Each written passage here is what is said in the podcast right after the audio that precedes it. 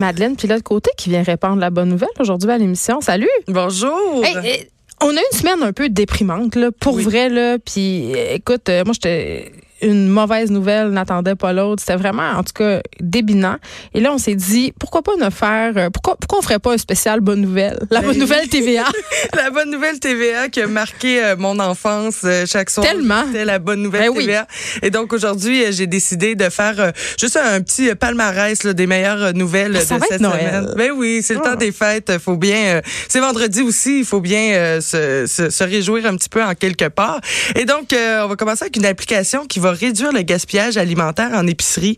Euh, donc, il y a des partenariats entre les épiceries du Québec et euh, une nouvelle application là qui euh, va permettre de réduire le gaspillage alimentaire. Comment fonctionne cette application-là? Eh bien, c'est bien simple. Les compagnies comme Métro, comme IGA vont mettre sur cette application-là à 10 heures le matin ainsi qu'à 13h30 tous les aliments qui sont euh, qui vont bientôt être périmés et qui sont invendus.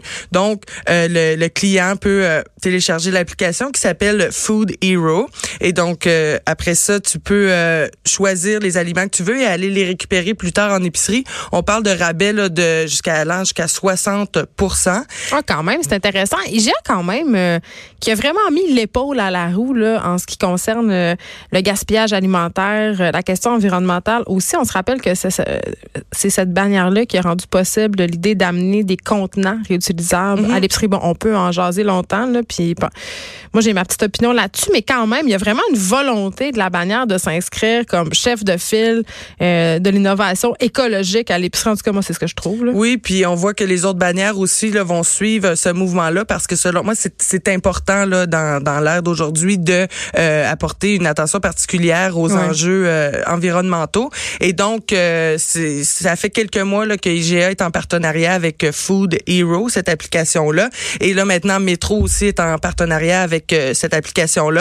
Et donc, euh, euh, présentement, son l'application est disponible dans cinq métros. Donc, vous pouvez faire affaire avec l'application dans cinq métros à Montréal. Mais d'ici 2020, là, si ça fonctionne bien, va être dans toutes les métros euh, à travers la province et sont quasiment dans toutes les euh, dans toutes les GA aussi à travers la province. Il y avait aussi Loblaws, Provigo et Maxi qui faisaient affaire avec l'application Flash Food qui font encore affaire avec eux. Et c'est la même chose. On peut avoir des rabais jusqu'à 50 J'avais une discussion sur Facebook la semaine dernière parce que j'ai reçu quelqu'un à l'émission sur le gaspillage alimentaire, justement, euh, de la tablée des chefs.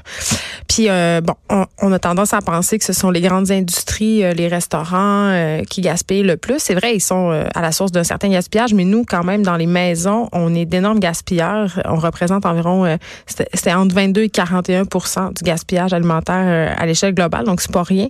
Mm. Puis on parlait de, de cette idée de bouffe périmée. Puis tu sais, ça cette date de péremption-là a fait mal euh, au gaspillage alimentaire Bien parce sûr. que dans la tête de bien des gens, si c'est passé date, c'est plus bon. Mhm. Mais pour certains aliments, là, c'est pas, c'est pas que c'est passé date, c'est que c'est meilleur avant.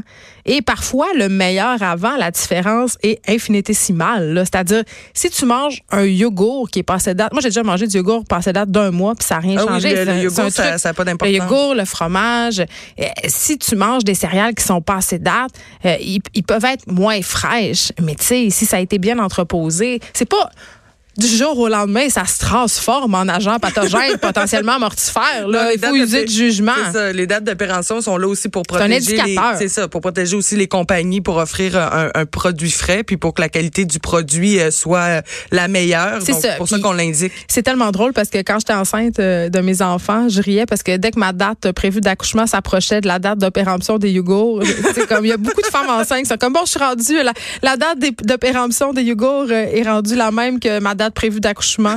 Vraiment une pratique. Là, on achetait plein de. Wow, On a fait ça les trois fois. Beau Donc souvenir. euh, voilà, c'est quand même euh, Food Hero, une application que je trouve intéressante. Mhm. Puis un petit truc que je donne, que j'aime donner, allez à l'épicerie le lundi.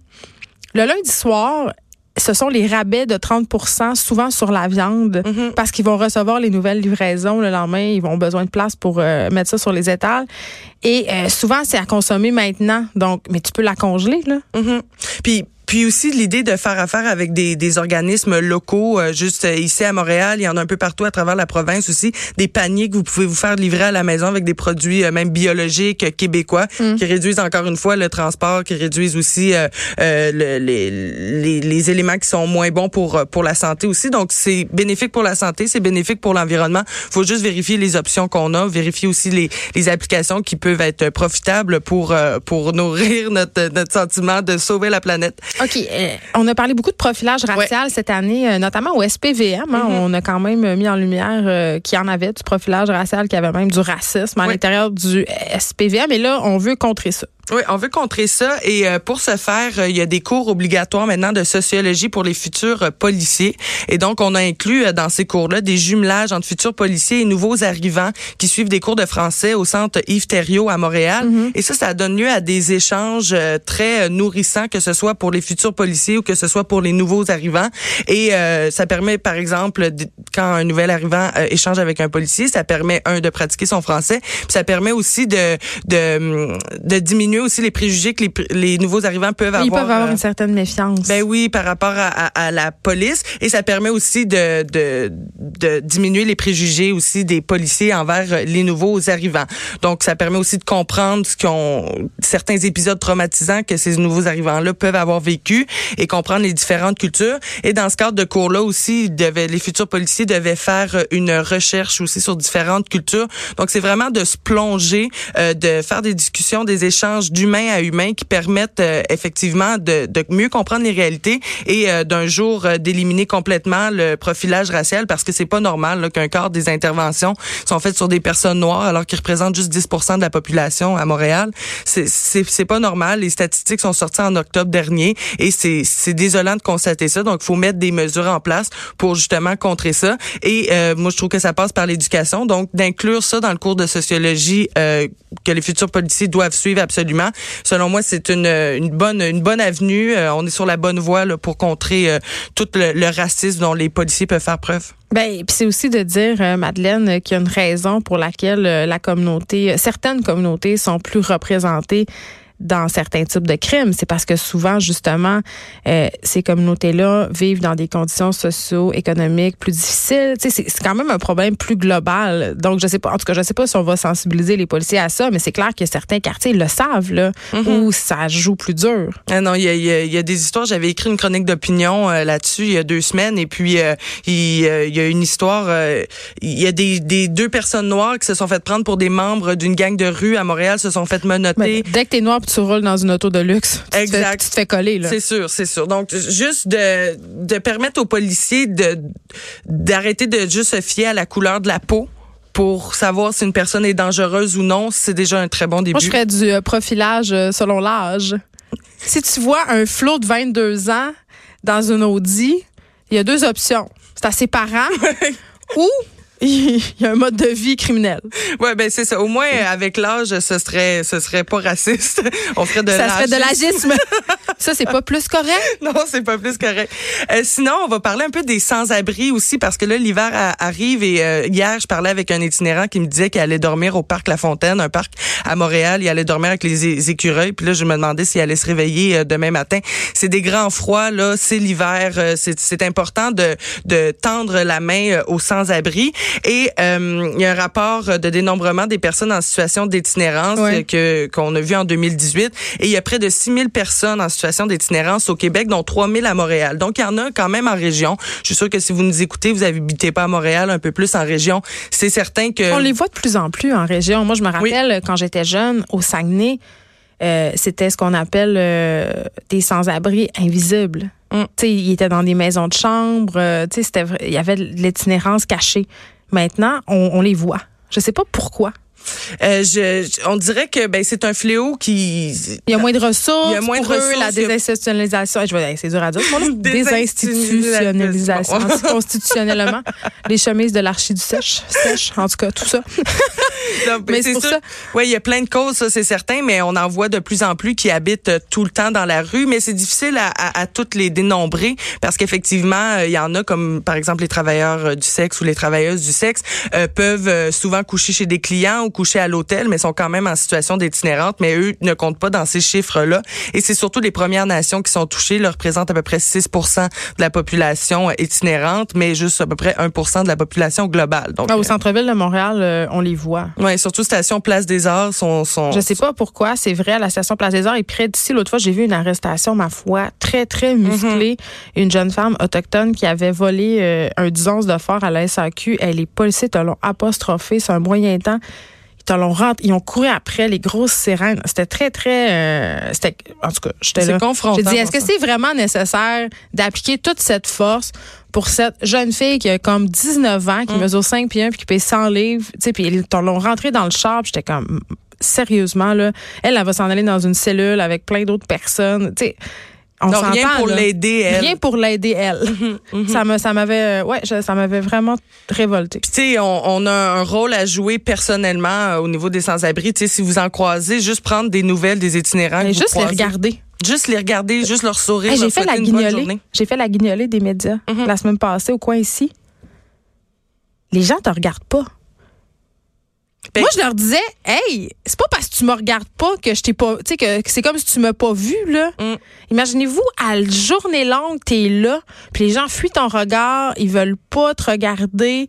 Tu sais, et moi, je faisais juste la guignoler mes puis ça me choquait. Imagine comment tu dois te sentir comme une, personne, une sous-personne quand tu passes ta journée à qualité, puis les gens font comme si t'étais invisible. Moi, ça constamment, constamment ignoré, et juste de, de, leur dire bonjour, ça les fait sentir euh, vivants. pas obligé de leur donner de l'argent si tu leur dis bonjour, là. On dirait que c'est ça qu'on pense. Ben, c'est ça. Moi, je dis bonne soirée, bonne journée, merci beaucoup, bonjour mon bon monsieur, bonjour ma belle madame.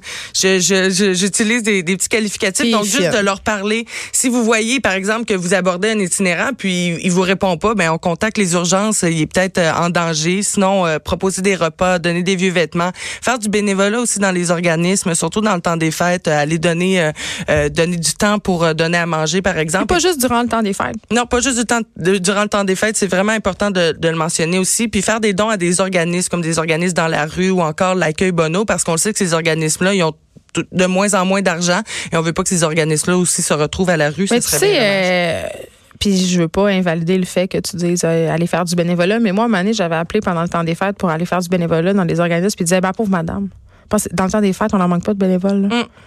Ce qu'on manque, c'est des dons. À longueur d'année. Donnez-nous de l'argent. Des bénévoles, on en a plein. Mm. Puis au mois de juillet, on en a moins.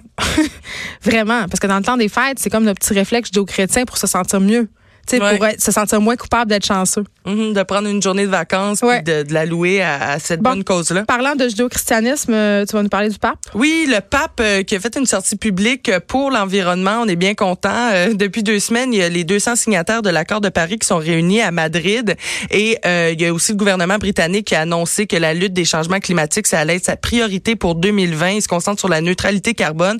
Et le message du pape, hein, le pape chaque année là, va écrire une lettre qui va être lu dans toutes les églises le 1er janvier. Et donc, on a pu prendre connaissance de cette lettre-là. Et c'est vraiment orienté dans la même euh, dans la même lignée que que toutes les euh, les gouvernements un peu pour l'année 2020. On parle vraiment de l'importance de, de l'environnement. Attends, tu sais qu'au dernier synode, Alain Pronkin est venu en parler ici même. Euh, le projet, c'était de faire des péchés écologiques? Comme une nouvelle sorte de péché. Ben, c'est vraiment l'Église qui surfe sur genre les, les, tendances à la mode. sais, l'environnement, les jeunes aiment ça. On, va faire des péchés euh, écologiques. ça m'a ben, vraiment fait rire, mais c'est vrai, c'est pas une blague que je fais. Là. Vraiment, ça a été discuté au dernier synode. Ben, ça pourrait, pour euh, les, les, les, croyants, ça pourrait peut-être les inciter justement à, à, porter une attention particulière euh, à, au, à l'environnement. Et donc, dans, dans son discours, le pape François propose que les hommes opèrent une conversion écologique pour cultiver, garder les générations à venir, pour garder les ressources naturelles, les nombreuses formes de vie sur la terre elle-même. Et ce mm. qu'on vise, ben, est-ce que le pape vise, est-ce que la religion catholique euh, s'oriente vers où la, religion catholique s'oriente, c'est euh, pour avoir une relation pacifique entre les communautés et la terre. C'est beau. c'est hey, J'aurais le coup, on écoute une colombe et partie en voyage. Oui, c'est la version, la version de Céline. C'est Céline? C'était qui? Oui, c'est Céline. Puis ce petit Jérémy aussi est allé chanter le vent de pape. C'est lui? Oui, c'est le petit Jérémy. Je pense que c'est ça qui est allé chanter devant le pape aussi. Oh mon Dieu, tout est dans tout. Tout est dans tout, mais en tout cas, on souhaite que dans les églises le 1er janvier, euh, les, les disciples catholiques soient, euh, soient euh, un peu conscientisés à, à, la crise environnementale. Et je trouve ça bien qu'une qu'une communauté, que beaucoup de membres comme ça euh, s'attardent à ce genre de d'enjeux-là. Madeleine Pilote-Côté, merci. On peut te lire dans le journal de Montréal et le journal de Québec. Là où tu répands ton opinion comme la bonne nouvelle. Oui, exactement. attends, attends, euh, je t'ai jamais posé la question. Tu reçois-tu bien du hate, toi? Euh, je reçois un peu, euh, oui, je reçois un peu de, de commentaires, euh, ben quand même beaucoup, là, parce que faut le dire. dis un peu, euh, non, je reçois beaucoup, beaucoup de, de commentaires, même des commentaires qui, qui s'attaquent à ma personne. Et parce que, il faut pas le cacher, là, moi, je suis un, un peu dans la marge. Je, souvent, mes opinions sont pas, sont, sont pas les opinions que le lectorat du Journal de Montréal. C'est ce qui est bien. Moi, c'est ça que j'aime du Journal de Montréal, c'est qu'on peut avoir une pluralité d'opinions. Je suis tout à fait d'accord et j'adore avoir euh, cette tribune-là. C'est très confrontant, mais c'est, je pense que c'est le chemin à suivre pour faire passer des idées. Merci beaucoup d'avoir été là. Bonne journée.